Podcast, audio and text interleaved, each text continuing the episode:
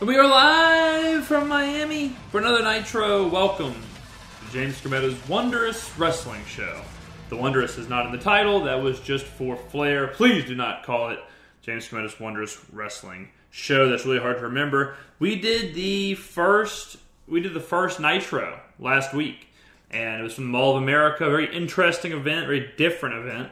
And so the Nitro that we are recapping, reviewing, and talking about today is the first ever Nitro in a proper arena. It is worth noting that when I first saw this, I was like, man, that looks like the set that I remember. They changed very little. The Nitro set looks like the Nitro set because it is the Nitro set. Uh, it does not evolve much over the next couple of years. It pretty much stays the same. So when you go back and watch this, or if you're watching this on YouTube or whatever, and you kind of see the set, yeah, it's, it's Nitro, all right? It is Nitro, baby. So it feels good. Thank you for listening to the first episode. And this, again, before we get into this, let me remind you. So we do a audio version on wherever podcasts are sold. And then we do a video version that just has some pictures, some very brief video, stuff like that. So if you want to find that, go to YouTube, search James Scrametta on wrestling, and you will find it there. We have uh, all kind of fun stuff there. So thanks. So let's get into the show. This show was on 9 11 1995, and it is live again from Miami. And we start off with the talking heads of Heenan, Bischoff, and Mongo. They recap last week, and we get to our first match. Our first match, Sabu is making his debut against another debutante, the dancing god himself, Das Wonder Kid, or Das Wanda Kid, Alex Wright. Uh, Alex Wright, man, what a, what a talent. What a talent. It's crazy because this, this is 95. And Alex Wright looks like he could go into the ring today. I mean, he has that look. He has the look exactly how you'd want a wrestler to look. He's got kind of the mid 90s blonde, long, slick back hair. His body looks fantastic. Pause. Start back. His body looks fantastic. I mean, he's athletic. He's he's great face. I mean, Alex Wright. Right now, like watching this, is like, man, okay, Alex Wright, maybe you got a chance. Now, this this is this is kind of the crux of WCW, like one of the bigger problems in WCW, and this actually becomes a storyline much later on with Billy Kidman. But a problem with WCW is so when I'm, when I'm watching this, in my notes, I say, I wonder why Alex Wright didn't get a bigger push. And then in my notes, I talk to myself and say, well, maybe because the people at the top are Hulk Hogan, Randy Savage, Lex Luger, Ric Flair. I mean, there's nowhere to go. And this isn't even counting when Nash and Hall and Bret Hart and all them get there. WCW was incredibly top heavy. And, you know, I'm not counting Sting, I'm not counting Booker T. It, it was one of those places where it was kind of two leagues in one. It was two federations in one. You had the big dogs, the big draws of Luger, Hogan, Sting, Savage, Flair and you had them kind of running their show and them kind of running their own federation. And then you had the actual younger wrestlers who's trying to make a name for themselves, and there's just nothing for them to do. There's nowhere for them to go. And I think that's why the United States Championship became so prestigious in WCW because if you could even get there, if you could even get to that second tier championship, you were you were had a, you were having a hell of a run. Because to even get there, you know, to, to not or to take a title away from the the big dogs, you had to really be doing something right, much less get to the world championship. So this this kind of is a you know I'm not saying Alex Wright should have been world champion, but when you see someone like Alex Wright and he has all the intangibles and you realize he never gets really a push, this is why you know. So it's Sabu versus Alex Wright. We knew Sabu was debuting because Bischoff told us in the middle of the scrum with, with Flash Norton and uh, we didn't know about Alex Wright, but this is their, their opportunity here. So Alex Wright starts off just drop kicks, missile drop kicks, cross bodies. I mean, he's everywhere. Like he's he is he is carrying this whole situation. He's super athletic. He's flying around the ring, and Sabu. I I respect ECW, but ECW was good despite some of the wrestlers and people like the Sandman and Sabu who all they could do was get drunk and swing a kendo stick or jump off chairs. When you take away the ECW and just let them try and be wrestlers, they just fail. And not only do they fail, but they're incredibly dangerous while they're failing. And that's kind of how this match was. Everything Sabu did looked brutal. And not brutal like, oh wow, this is really stiff. Brutal like, oh, he's going to kill this kid. Or, oh, this is an actual, like, he's actually assaulting him. You know, stuff like that. It wasn't, it didn't look good. It, I didn't like it. I didn't like anything Sabu had going on. And so the finish of the match, Alex Wright hits a backflip into a German suplex, and Sabu completely no sells it. I mean, when I say completely no sells, he, he kicks out at zero. Alex Wright backflips into a German suplex, and my boy Sabu straight up no straight up kicks out at zero. You know how hard it is to kick out at zero? And then from there, Sabu gets up with a no sell, gets Alex Wright up on like this Frankensteiner kind of thing. It's like a botched reverse Frankensteiner, and he hits it and gets the win. He doesn't give a shit about the actual match, and he keeps fighting. He keeps just throwing Das Wanda Kid all around the place, throws him out of the ring, sets up a table, and he hits one of the most dangerous looking spots I've ever seen in my entire life. Sabu goes from the top rope out of the ring, but he throws his shoulder at Das Wanda Kid's head, and like there's nowhere else for Wright to go. So Wright has to either decide, okay, well, I'm going to take this shoulder to the mouth, or I'm going to, you know, like break my neck going backwards off this bump.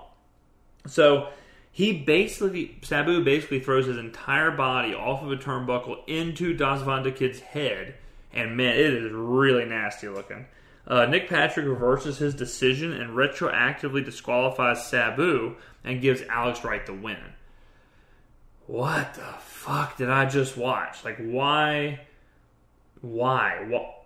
Okay, so so what do we get from this match? Sabu's in WCW. He's unhinged. He's he's insane and Das Wanda Kid is super awesome, and I guess he's got an unblemished record, so whatever. So after that, Ric Flair makes his way to the ring. Go- going from Sabu to Flair is like jarring on the senses. But Luger comes out. So Luger comes out to interrupt Flair. Flair is in a suit, very Flair, and Luger is in full ring gear, baby oiled up from head to tippy toe. I'm not sure why the hell he's dressed like this. But Luger, all Luger says, he comes out and he basically says, he like laughs and says Flair is just too much, and he leaves. Why did Luger come out? Why did we waste the time? This is only, only an hour show. Why did we waste time for Luger to run out into the ring just to leave? He ding dong ditched Ric Flair basically. I, I, I, don't understand. Every time I see Luger's for 30 seconds, he run, I mean, we've had two shows. Let's recap Luger. Luger runs out, or doesn't run, he walks out after Sting and Flair stares at the ring, goes back in the back. Then he runs out and saves Hogan from the Dungeon of Doom and talks to Hogan. Now he comes out and talks to Flair for 20 seconds and goes back. I mean, he's going up and down the ramp more than anybody in the company. So we go back to Bischoff, Mongo, and Heenan, and it's kind of funny because, like I told you on the first episode, they're kind of working through this this technical stuff, and you can tell that they're having trouble with like cues and timing. And every single time uh, Mongo is about to say something, Bischoff cuts him off and they go to the ring. It is the best, classic freaking Mongo. Man, I love it. Like Mongo, you can like he he looks like he wants to say something so bad, and Bischoff just slings it right back to the ring, and I stand interrupting Mongo. So this weekend is War Games, the first pay per view, Fall Brawl War Games. And this is kind of how I was telling y'all last episode, where they have storylines in place. We're only two weeks out from the start to War Games. You know, this is the go home show for their first pay per view. Big deal. And this is the first time they were actually hearing about the match. So the the main event of that is going to be the actual War Games match. Where if you don't know what a War Games match is, it is two rings, both entrapped in like a Hell in a Cell steel cage with a roof on it, and you get I think four people. Yeah, you get four people in the ring, and they come in. It's like, it's like the elimination chamber. Like they they come in at a certain time interval, like every two minutes, someone comes in, whatever. So it's going to be Hogan, Savage, and Sting, and they're taking on the Dungeon of Doom. And if Hogan, Team Hogan wins the Pasta Maniacs, Then Hogan gets five minutes with uh, the Taskmaster. Next up here, the U.S. Championship on the line. Mr. Wall Street, so he changed his name. Uh, one week, big, big situation there. So he changed his name from Mr. Wall Street to VK Wall Street. No idea what the VK means. Who cares? And he's taken on the man they call Sting. Sting is still neoned out, still Sting in the Technicolor Dreamcoat. U.S. title on the line. Bischoff, this was interesting. So he makes a little remark about the competition, and this is something he does all the time. So we all know the story of Tony Schiavone talking about Mick Foley and giving away the results of the Finger Poke of Doom, Nitro, and all that stuff.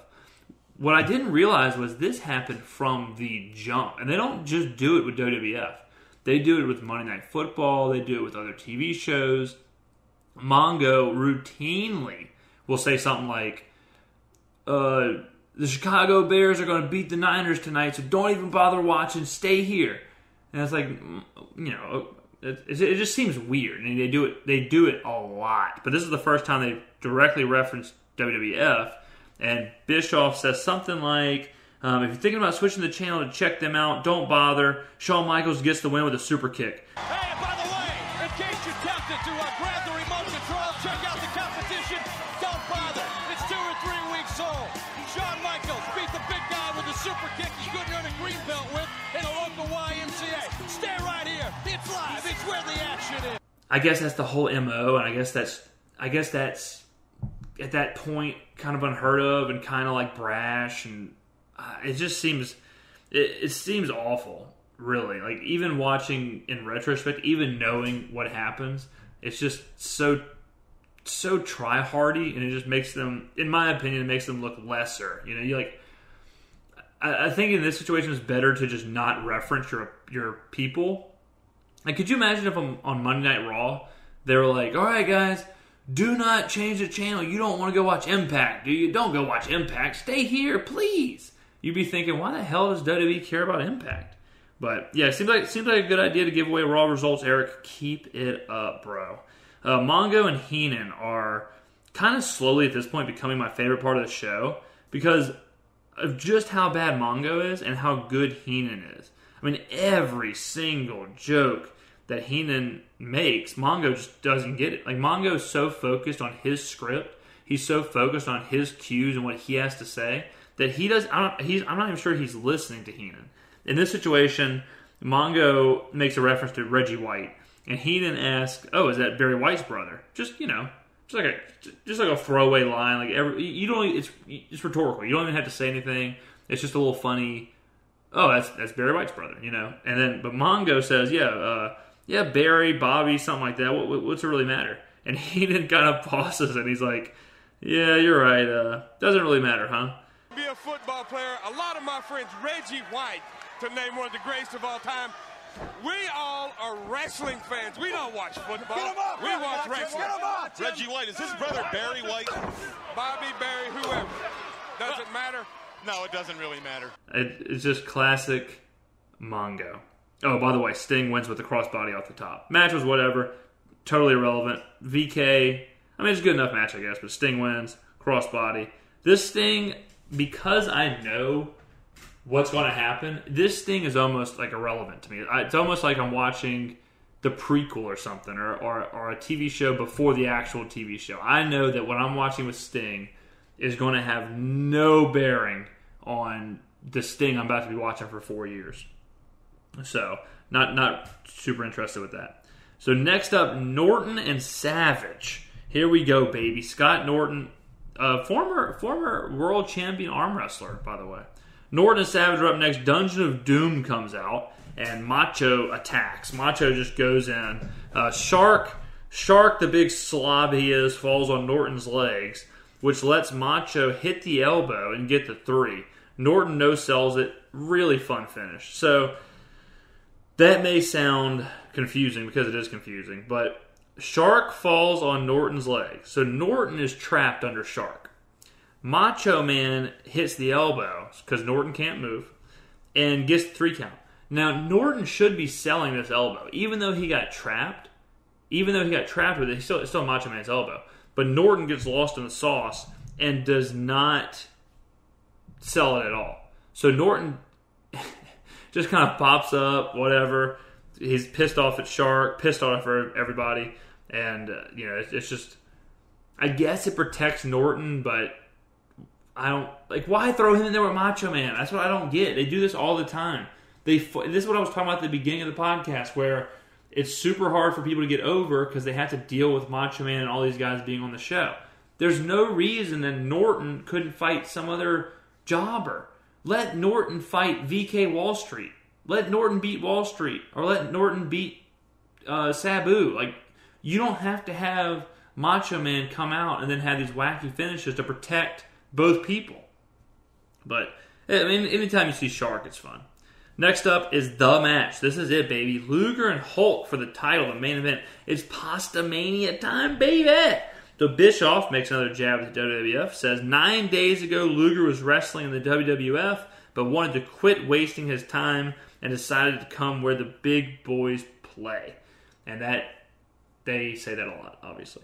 It's kind of similar. I never really realized it until watching this match, but it's pretty similar how, or it's pretty crazy how similar Hogan and Luger are. They're kind of, if you could combine them, is probably what Hogan was meant to be and what Luger was meant to be. Luger has the look that they probably wish Hogan had, but he has no charisma. And Hogan ha- has all the charisma, and Hogan is big, but it wasn't until Hollywood Hulk Hogan where Hogan gets like lean and shredded and all that stuff. At this point, and even even earlier in his career, he's just kind of a big fluffy dude. Like he's he's big. I mean, he has the you know whatever 20, 20 22 inch pythons and all that stuff. But Hogan was never jacked out of his mind, and I mean Luger at this point is shredded and ripped. So you know you you'd think you think that uh, one of them would. See, I guess Luger is probably the one who could get like a rub from Hogan and say, "Oh, maybe I should be more charismatic. Maybe I should quit being Lex Luger and be a little more ho- like Hogan." So Luger gets Hogan in the torture rack and shakes him lifeless. This is a weird spot. Again, they're protecting both people here, but it comes off looking ridiculous. Like WCW does not want people to lose unless they're big boss man. So Luger gets Hogan in the torture rack. And he's shaking him, shaking him, shaking him. There's no way Hogan gets out of this at this point. I mean, he's he's fooked. And Hogan goes limp. When Hogan goes limp, Luger drops Hogan and thinks he won. So Luger drops Hogan, thinks he won. Hogan hulks up and delivers the boot and the leg drop. Now, just when Hogan is about to win, we think, the Dungeon of Doom attacks. All the Dungeon of Doom is out. Savage and Sting rush down, even though Savage was said to have been injured in his match with Norton. Um, during the match, they were referencing that Savage may have a hurt back, and they talk about how Norton's so powerful and that he's going to break Savage's back. And I think that was something he did in New Japan was he kind of it was like part of his gimmick. He was hurting wrestlers because he was so strong. And uh, so even though Savage is hurt, he's he's cool now. So he's running out, saves Hogan. So let's go back to the, the Hogan Luger finish this is this like I, I just don't understand at this point why this was the decision. I mean, they have all these stars and they pit them all against each other nonstop, but they protect each other nonstop. While simultaneously they're trying to make me invest in this like Hogan and his boys versus the Dungeon of Doom. So if you think about it, I, in two weeks, or, or really just one week, Monday to Monday, I'm sitting here, I've got Hogan, he's wrestling Big Bubba Rogers. Then the Doom, then the Dungeon of Doom comes out and attacks him. Then for some reason Hogan tells Luger he can get a title shot. Then the next week he's fighting Luger, but then the Doom Dungeon of Doom comes out again. Like it's all over the place. Sting has fought VK Wall Street, he's fought Flair. You know, it's just Savage is fighting Norton for some reason, and he's he's you know, so very sloppy, very sloppy writing. For the second week in a row, we get the end shot being Hogan, Sting, Savage, Luger with Mean Gene. Mean Gene just pops in the ring for the interview. Uh, Vader is something else we learned right here. Vader was supposed to be the fourth man in Hogan's team, but Vader can't get his visa from Japan. So Vader is stuck overseas. We have not seen Vader or heard from Vader. I didn't even know Vader was in the WCW at this point. But Vader was going to be Hogan's fourth, but I think he was still wrestling in J- New Japan or still had a contract with them or something, and he can't get back. I don't know if that's kayfabe. I don't know if that's a work or what, but Vader is AWOL, cannot be there. Also, kind of they they really harp on the fall brawl war games, like everything is camouflage, everything is uh, he's going AWOL or, or whatever. So Sting tells Hulk they need a fourth member. Why not Luger? Savage protests and says, No way. Or uh, Savage would say, No way, brother. Sting votes yes. Hogan gives Luger a chance and offers him the fourth spot. Luger agrees on one condition he wants a title shot with Hogan down the line. This um this is something like this is more the same as the first episode, right? So I don't have a problem with him ending the show like this but it's actually really interesting. This is more that Sting Hogan stuff that I was talking about. This is more of Sting saying, Hogan, come on, buddy. You can trust us. You can trust me. As long as we're doing this together, we can win. We can beat people as long as we trust each other and give each other second chances. And Hogan, oh, okay, that sounds good. And I know, and you know, and everyone knows that Hogan is about to do the biggest double cross in history. So the foundation for this is being set of trust other people, stay on the same team, keep a level head, whatever, and you can come out victorious. So this is just again, I don't know if it's intentional. I don't know if it's WCW just being WCW and falling into this, but it's very poetic, very interesting, very interesting to see. The talking heads end the show, and it's some kind of running Mongo joke. Uh, he ends every show holding a small dog. It's like a little chihuahua. Classic freaking Mongo. So this is the go home show.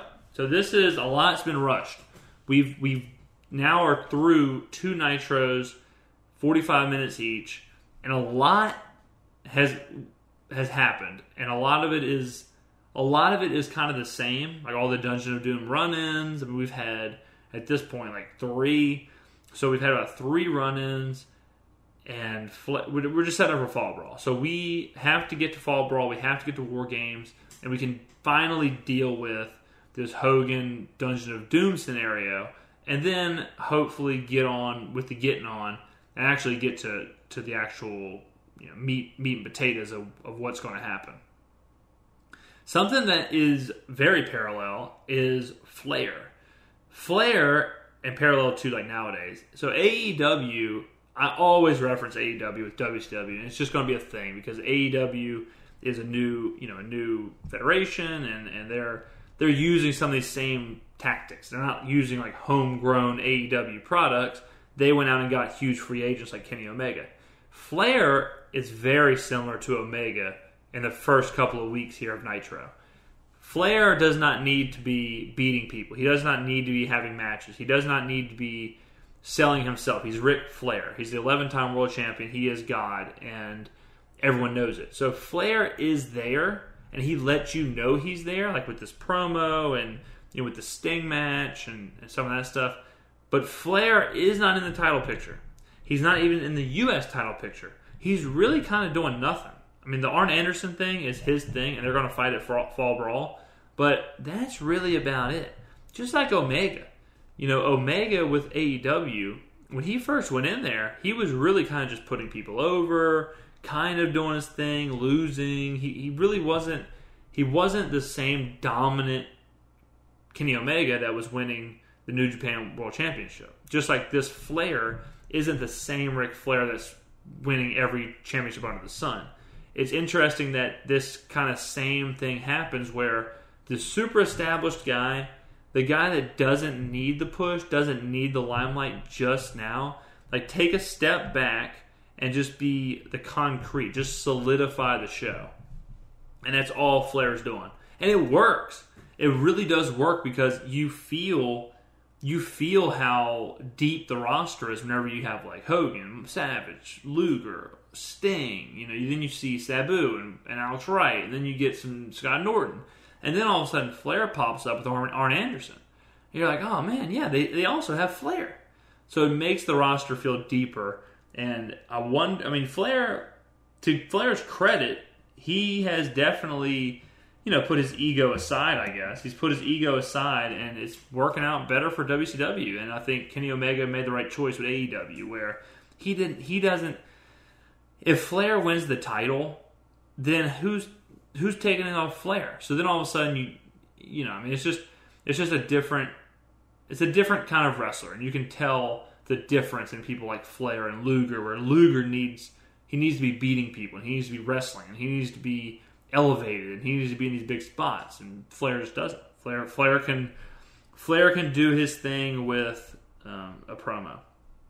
So next week is Fall Brawl in Asheville, North Carolina, the first pay per view. The pay per views are three hours long, so they're straight up regular pay per views, and I have already watched the entire thing. So we will have a full recap of Fall Brawl uh, on here. So we're going to do, like I said, we're going to do Nitros, pay per views, and Thunders and see how it goes. The Nitros are really easy to get through, like 45 minutes of wrestling. The the pay per view, like I said, I've already watched this Fall Brawl. The pay per view is long. I mean, three hours is a long time, and you can't really fast forward it because I want to get the full the full thing. So yeah, the pay per views are kind of tough. But another fun fact was that WCW used to do seven pay per views a year, and Bischoff changed that to the more the more current pay per view per month um, thing that we see now. But Nitro's second show, I would say, was probably better than the first. It was very similar. It was less video packages and less, you know, debuts, I guess, but it was solid. I mean, the Sabu Alex Wright match was was whatevs, and Sabu was really bad. Alex Wright was really good. More of the same with Luger, Hogan, on them, and it's just a lot to pump into a one hour show. It really is. And when you have Savage or whoever, it doesn't have to be Savage, but when you have multiple people from Hogan's team dealing with the Dungeon of Doom multiple times on a 45 minute show, it feels like that's all that's happening. Is it feels like, okay, well now we have a totally pointless match between Alex Wright and Sabu, and now we have a match with Team Hogan, and the Dungeon of Doom will obviously come out. Oh, yep, there they are, and here comes the save. Oh, and there it is. So right now that's really all that's happening in Nitro is you get these little break matches, and then you get um, someone from the Pasta Maniacs fight the Dungeon of Doom, and they're running, and they're run out, and that's it. So, but that's that's um, that's to be expected, I guess. They have they can't have a million storylines. You know, you can't have you can't have you can't have everything happening on a one hour show.